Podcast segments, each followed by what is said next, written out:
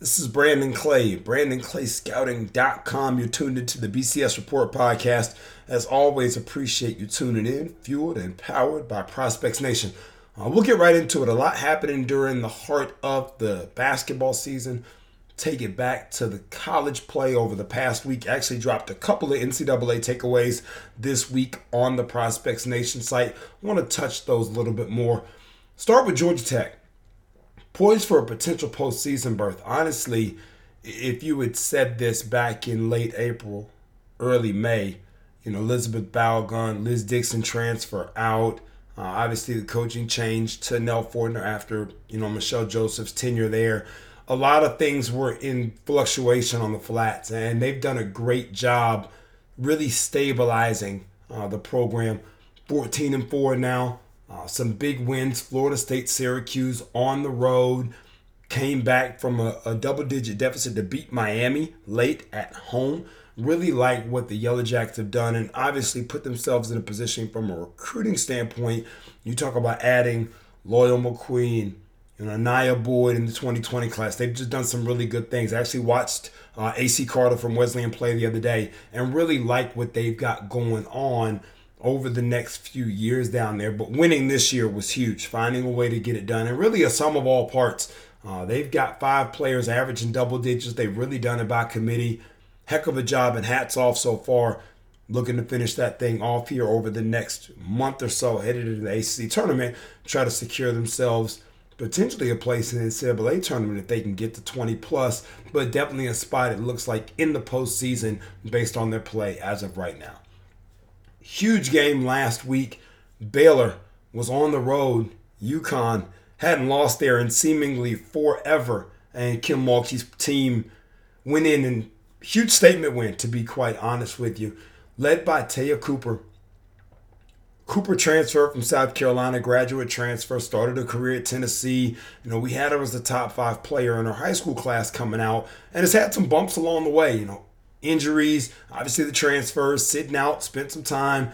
And she looked like the kid that we saw back in the day there at McEachern High School. 27 points, six rebounds, and a big win on the road. And now at 14 and 1, uh, going into last week's play Big 12 after the UConn win, the defending national champions are back on pace to make another Final Four. I'd be remiss if I didn't mention Lauren Cox back in the mix, potential top three pick in the WNBA draft. And then also, you talk about NaLyssa Smith.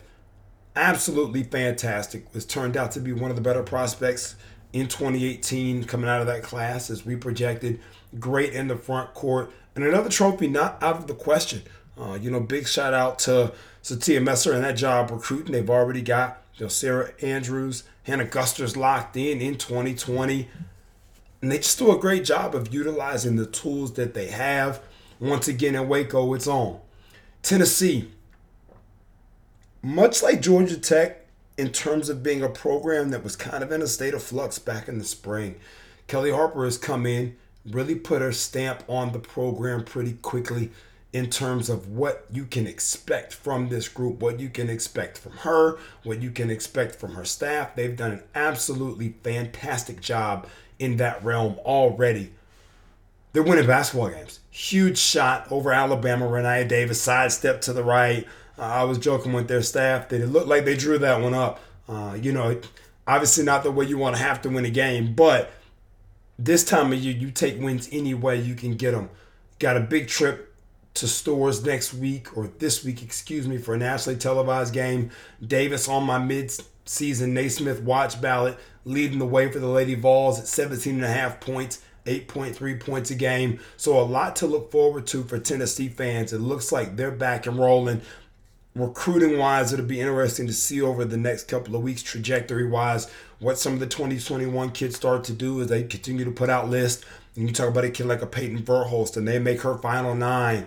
Um, they're in the mix for a Caroline Stripling out of Alabama. Just a lot of positive things happening back on Rocky Top. And it starts with their play on the floor, and they're getting it done right now. Take it down to Florida, Central Florida. Big win, War on I 4, always a yearly battle over South Florida. They got that done on Sunday. They've moved back onto the postseason radar. Tough start for you know Katie Abe's team, and they knew coming into the season this was a younger group across the board. They've been you know accustomed to having veteran-led teams the past couple of years and have been really, really good, super high end. So this was a little bit of a challenge. Six and two over the past month of play. KK Wright been the primary catalyst averaging 16 points, three and a half assists a game, really giving them the offensive firepower and punch leading the way. And then Brittany Smith. I remember Brittany playing with, you know, Joel Vega and Kelvin Ham in that group in our travel events years ago, giving them 10 points, five rebounds a night. And when you can count on that type of front court production, you walk into the game knowing that you've got 26 points already accounted for more nights than not, you're going to have an opportunity to be able to win basketball games. And that's exactly what they've done over the past month. Still another month to go, but they've put themselves back in the mix for a postseason bid by winning. Take it to the ACC once again. Virginia Tech, you talk about continuing to win, and that's exactly what Kenny Brooks and the Hokies have done ever since I've known him, you go back into the early parts of the 2000s with Tamera Young and Dawn Evans at James Madison. Kenny Brooks has been known for putting puzzle pieces together in a timely fashion, winning games. I actually had a chance to spend some time with him uh, in the wintertime up in She Got Game in DC, and then got to see him at the Hawks game the following night when they played LeBron and the Lakers.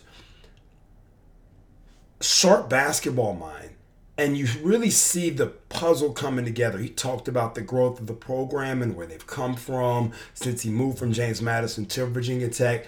They're 13 and 4, and after a big win over in state rival Virginia, they've got a big three.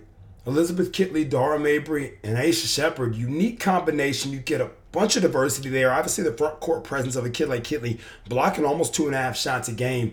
But the three of them together are averaging 41 a night, 50% from the field, and all of them will come back in 2020, 2021 for at least one more season of eligibility. In Kitley's case, she's just a freshman. So, a lot of talent there and young talent in terms of the core. You're looking at a team that obviously is going to be good this year and very well could wind up in the NCAA tournament. But you talk about beyond. They really have laid the foundation. You know, credit obviously to Kenny, but to his staff, know how hard that you know, Poppy and Jim Brown and all of them work in terms of putting the pieces together and making sure they have the talent on floor for Kenny to be able to coach and do its one two, and that's exactly what's happening. Last but not least, for the second time in our takeaways column this year already, we've got to mention TCU. They have been absolutely fantastic.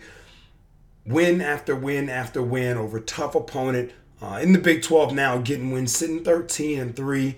They've got two big games coming up against ranked opponents. If you talk about splitting, um, you know, obviously you're a coach, you're Raegan, you want to get both of those, but a split there puts you at 14 and 4, and now you have another quality run on your resume, and they just continue to find ways to get it done. I think the common thread amongst all of these teams is consistent production, and that's exactly what the Horned Frogs are getting from Lauren Heard and Kianna Ray. 28 points a game, I remember watching Ray in high school and just loving how consistent she was. And that's exactly what she's brought to the college level, playing 36 minutes tonight.